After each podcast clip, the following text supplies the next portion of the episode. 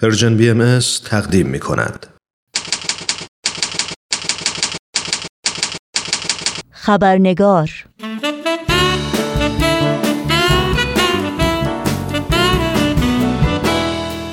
دوستان و دوستداران خبرنگار، نوشین آگاهی هستم.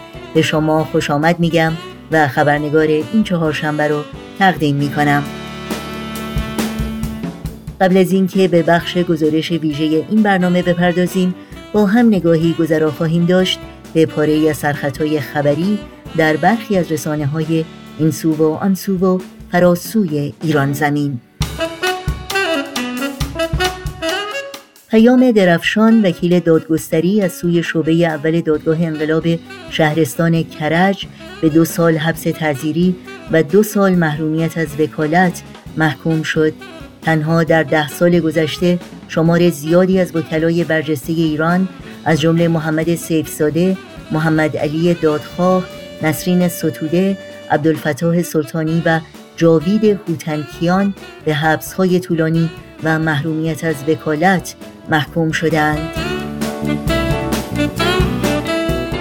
نگرانی از سلامت کایلی مور گیلبرت، استاد دانشگاه استرالیایی زندانی در ایران، پس از چند بار اقدام به خودکشی.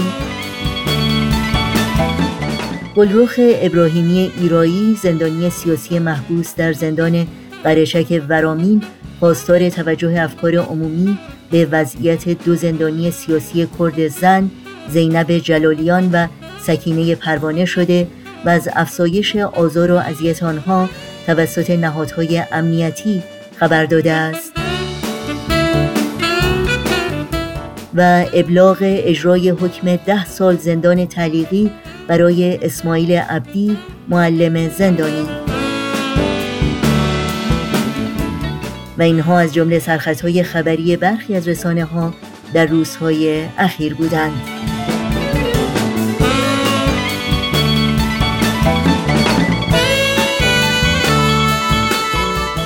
و ما شکی نیست که در طی هفته‌ها و ماه‌های گذشته، در حالی که ما شاهده یک جریان ویرانگر یعنی بحران جهانی ویروس کرونا هستیم، بدور از های و هوی رسانه‌ای و جنجال‌های سیاسی، جریان دیگری نیست که در دل اون سازندگی، پویایی و شکوفایی نهفته است، مستمراً در حال پیشروی است. به طور کلی سازندگی و تخریب دو جریان فاحشی است که سیر تاریخی تکامل بشر رو شکل داده و مهمتر این که بشر از این جریان‌ها درس‌ها آموخته و یکی از آموزه‌های این دو جریان در جهان امروز ما ریشه در فداکاری و از خودگذشتگی انسان‌ها داره، صفتی که در ماه‌های اخیر در نقاط مختلف جهان به گونه‌های متفاوت جلوه‌ای خاص و درخشان داشته. انسان‌هایی که چه بر اساس حس وظیفه‌شناسی و موقعیت شغلی و حرفه‌ای و چه صرفاً محض انسان دوستی و خدمت به هم نوعان خودشون به پا خواستند و برای کمک به محرومان و دستگیری از نیازمندان، مراقبت از بیماران و دلجویی از دلشکستگان وقت و سرمایه و راحت و آسایش خودشون رو دریغ نکردند و حتی در این راه جان خودشون رو در طبقه اخلاص گذاشتند و حقیقتاً نه در حرف و کلام بلکه در عمل نیاز دیگران رو بر نیاز خودشون مقدم شمردند. چه بسیارند نمونه هایی از این گام های کوچک و بزرگ که گاهی جان انسان و یا انسان هایی رو نجات داده و گاهی چهره کودکی رو پر از لبخند، قلب جوانی رو آکنده از امید و دل سالمندی رو لبریز از گرمی و اطمینان کرده. تلاش های فداکارانه و انسان دوستانه‌ای که در میان فروپاشی عاجل و آرام ستونهای افراط و تفریط دنیای ماده‌گرایی و غبار تیره و تار نابرابری و بیگانگی، تجسم دنیای بهتری بر پایه‌های داد و یگانگی رو برای ما امکان پذیر کرده.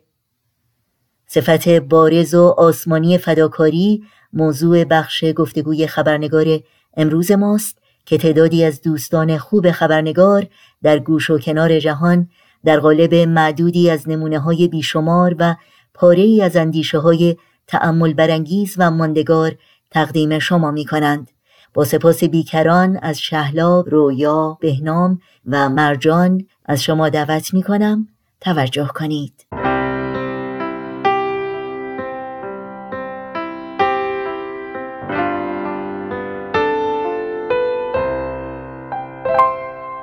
فداکاری به نظر من از کلمات بسیار خاصه. فداکاری کلمه‌ای است که در تقریباً اکثریت فرهنگ‌ها دارای بار مثبت، معمولاً هم به معنای ترجیح دیگران یا دیگری بر خود قلمداد میشه. تا به نظر میرسه که توی تعریف این کلمه و در کاربردش و در نسبت دادنش به رفتارهای مختلف و افرادی مختلف باید دقت نظر بیشتری به خرج داد و یک تحول فرهنگی در این زمینه شاید لازم باشه. به نظر میرسه که فداکاری رو باید از مفاهیمی که خیلی نزدیک به اون هستن و یا پیوندهای نزدیکی باهاش دارن تفکیک کنیم، مثلا با مفهوم قربانی، با مفهوم بخشش به نوعی.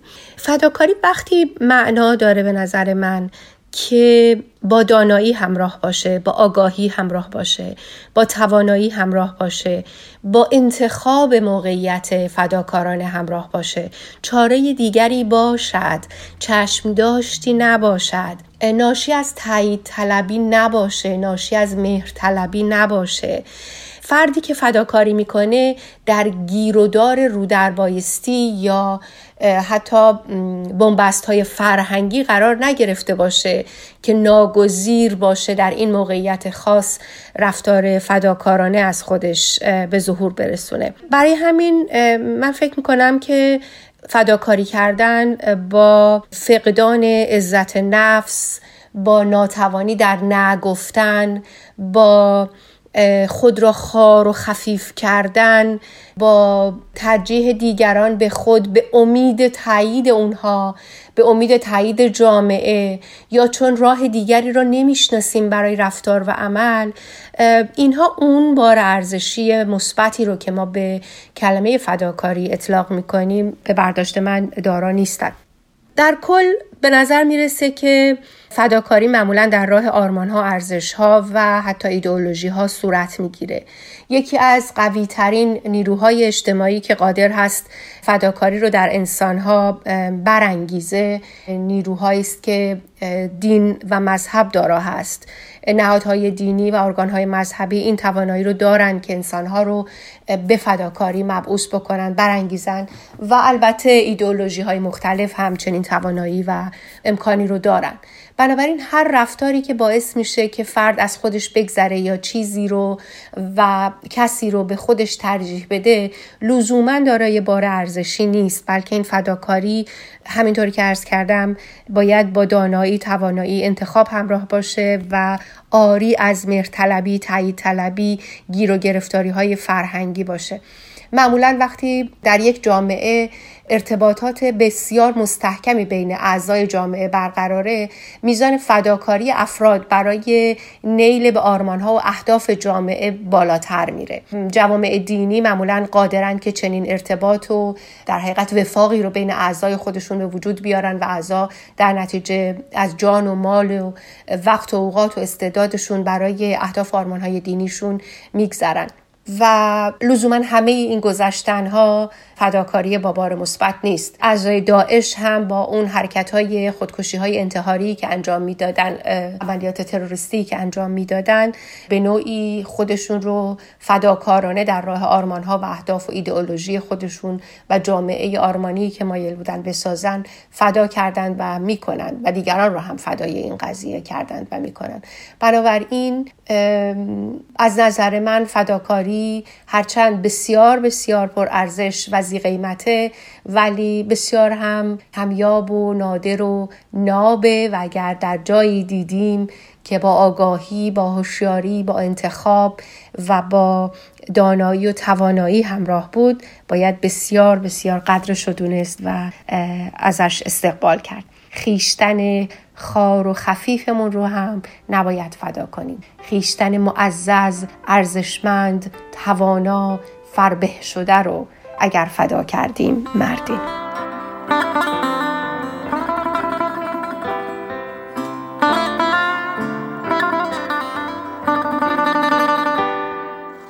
برای من فداکاری یعنی از راحتی و آسایش خود گذشتن و به بهبودی، رشد و پیشرفت دیگران توجه کردن. مانند همه دیگر خصوصیات و فضایل معنوی، ایثارگری نیز به تلاش و تمرین بسیار نیاز دارد. خدمات به جامعه فداکاری است، آسان نیست. اگر با چالش‌ها و مشکلات زیاد روبرو می‌شویم، نباید دلسرد شویم. چالش‌ها تأیید ما در مسیر صحیح است. مادر عزیزم روحشان شاد همیشه می‌گفتند که خدمت زحمت دارد و آماده سختی‌ها باید بود. من در سه سال گذشته بیشتر وقتم را صرف توانمندسازی معنوی نوجوانان کردم. دو گروه در دو شهر مختلف دارم و در این مسیر متوجه بسیاری از بی‌عدالتی‌ها و نابرابری‌ها در جامعه هم شدم. اگر آنها که در رفاه هستند و می‌توانند برای سازندگی جوامع خود نکوشند، پس چگونه تغییر صورت گیرد؟ اگر ما همه مردم را مثل خانواده خود دوست بداریم و برای پیشرفت و یادگیری آنان بکوشیم، آن وقت می توانیم راه حلی برای مشکلات جامعه مان باشیم. این برنامه های آموزشی نوجوانان در مناطق مختلف برای من موقعیتی ایجاد کرده که با جمعیتی متفاوت آشنا شوم و درک بیشتری از مشکلات آنان پیدا کنم. عشق و دوستی واقعی که از طریق این خدمات ایجاد میشه، ما رو قادر میکنه که با یکدیگر در جهت بهبودی و توانمندسازی جامعه خود بکوشیم. من در محله خدمت میکنم که اکثر مادران به زبان انگلیسی تسلط ندارند و بسیار اتفاق افتاده که وقتی به منزل آنان میروم، برای گروه نوجوانان همیشه سؤالی و یا نامه‌ای هست که آنها احتیاج به توضیح دارند و بسیار سپاسگزارند از اطلاعاتی که در اختیارشان میگذارم. ملاقات‌های هفتگی برای جوانان و نوجوانان و جلسات دعا برای مادران باعث پیشرفت توانایی‌های این مادران و درک آنان از سیستم تحصیلی شده و اینکه چطور بتوانند بهتر از خانواده‌هایشان مراقبت کنند. با ورود این ویروس کرونا، چالش‌های این خانواده‌ها چندین برابر شد و حال نوع ارائه خدمت ما به آنها تغییر کرده. اکنون من با آنها در تماس منظم تلفنی هستم تا مطمئن باشم که خوب هستند و از منابعی که در دسترس آنهاست مطلعند. بعد از سه سال دوستی، این خانواده ها مثل فامیل من هستند و من همانطور از این جوانان رسیدگی می کنم که از فرزندانم رسیدگی می کنم و برای تندرستی و پیشرفت آنها دریغ نخواهم کرد. ثمره خدمت و فداکاری این است که قلب شما از این طریق به هم نوعان خود نزدیک می شود و با دلی پر از عشق، رضایت، خوشبختی و امید به زندگی ادامه می دهید. دعای من این است که عزیزان در هر کجای دنیا که هستند، با نهایت عشق، سخاوتمندی و از خودگذشتگی به شهروندان خود خدمت کنند تا بتوانیم از این زمان دشوار متحدتر از پیش برای سازندگی دنیایی بهتر برای همگان بکوشیم.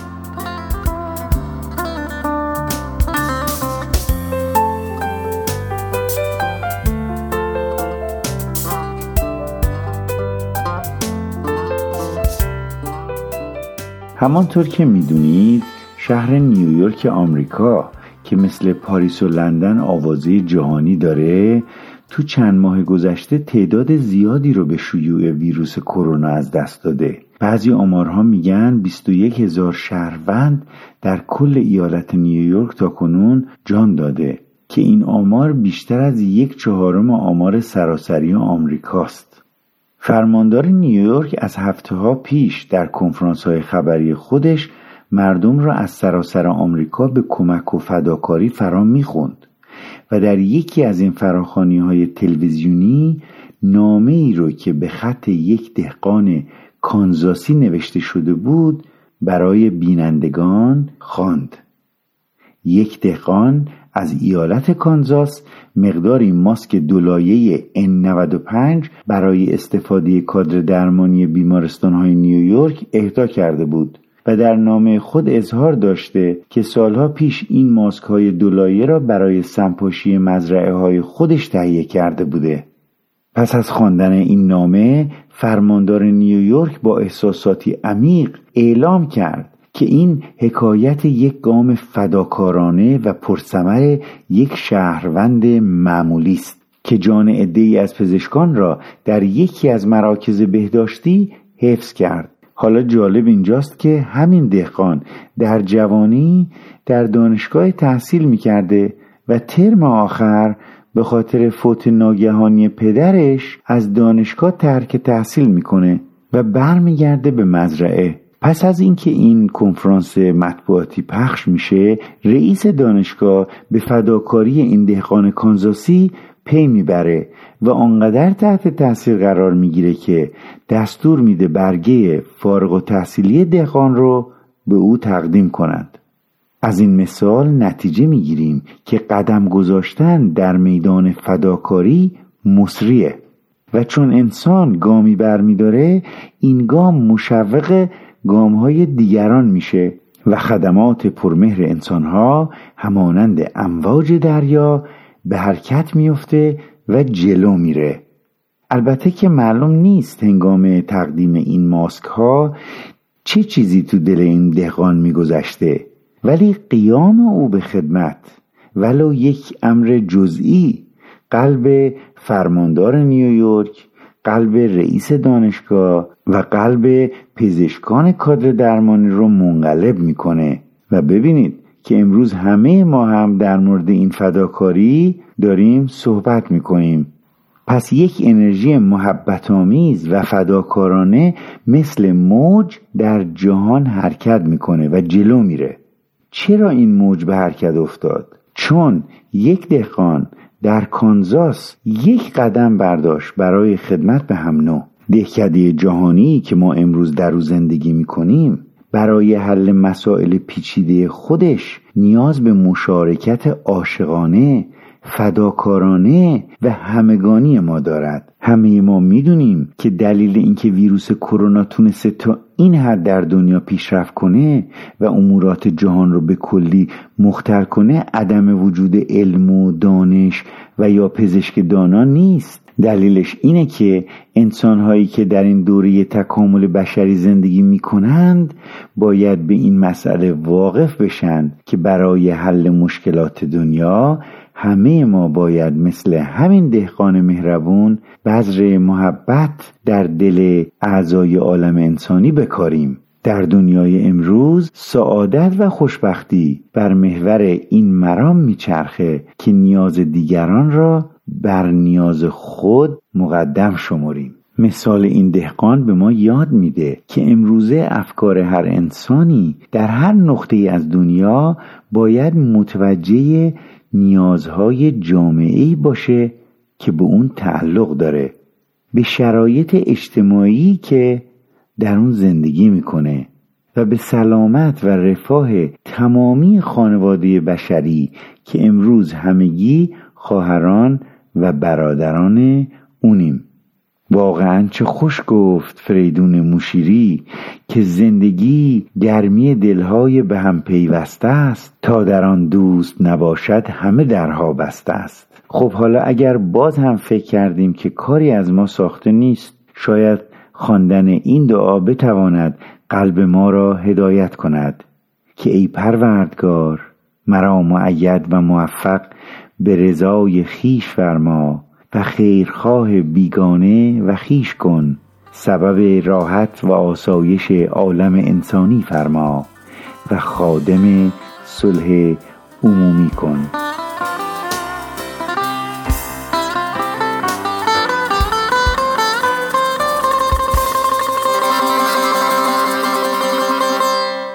به قول بزرگ دانایی، یه هدف معنوی در پس اونچه که اتفاق میفته وجود داره، چه برداشت ما حالا از اون اتفاق خوب باشه چه بد.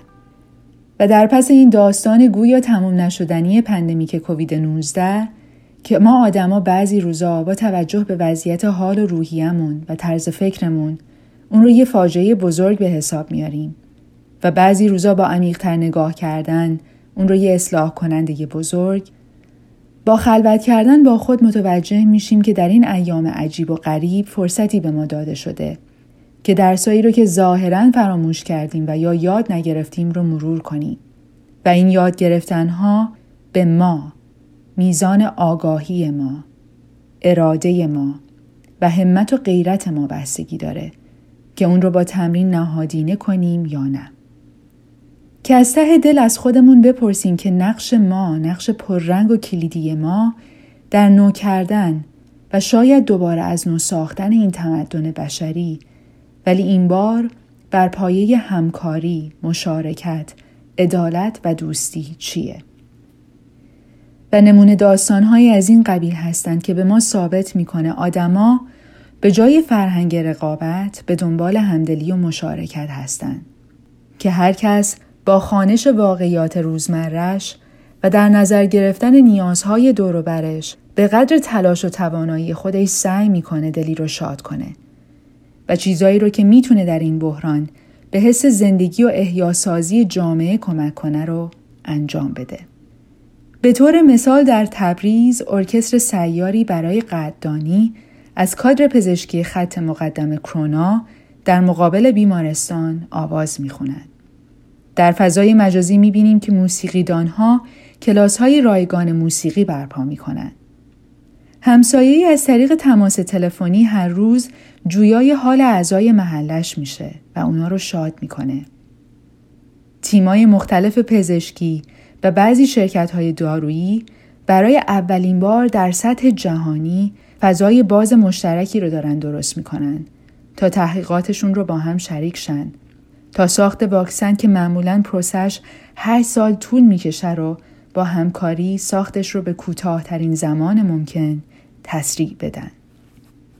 و این مثال‌ها تنها قطره‌ای است از دریا و آدم رو یاد این بیان زیبای عبدالبه میندازه که شرافت و مغفرت انسان در آن است که بین ملأ امکان منشأ خیری گردد. در عالم انسان آیا نعمتی اعظم از آن متصور است که انسان چون در خود نگرد مشاهده کند که به توفیقات الهیه سبب آسایش و راحت و سعادت و منفعت هیئت بشریه است؟ لا والله، بلکه لذت و سعادتی اتم به اکبر از این نه.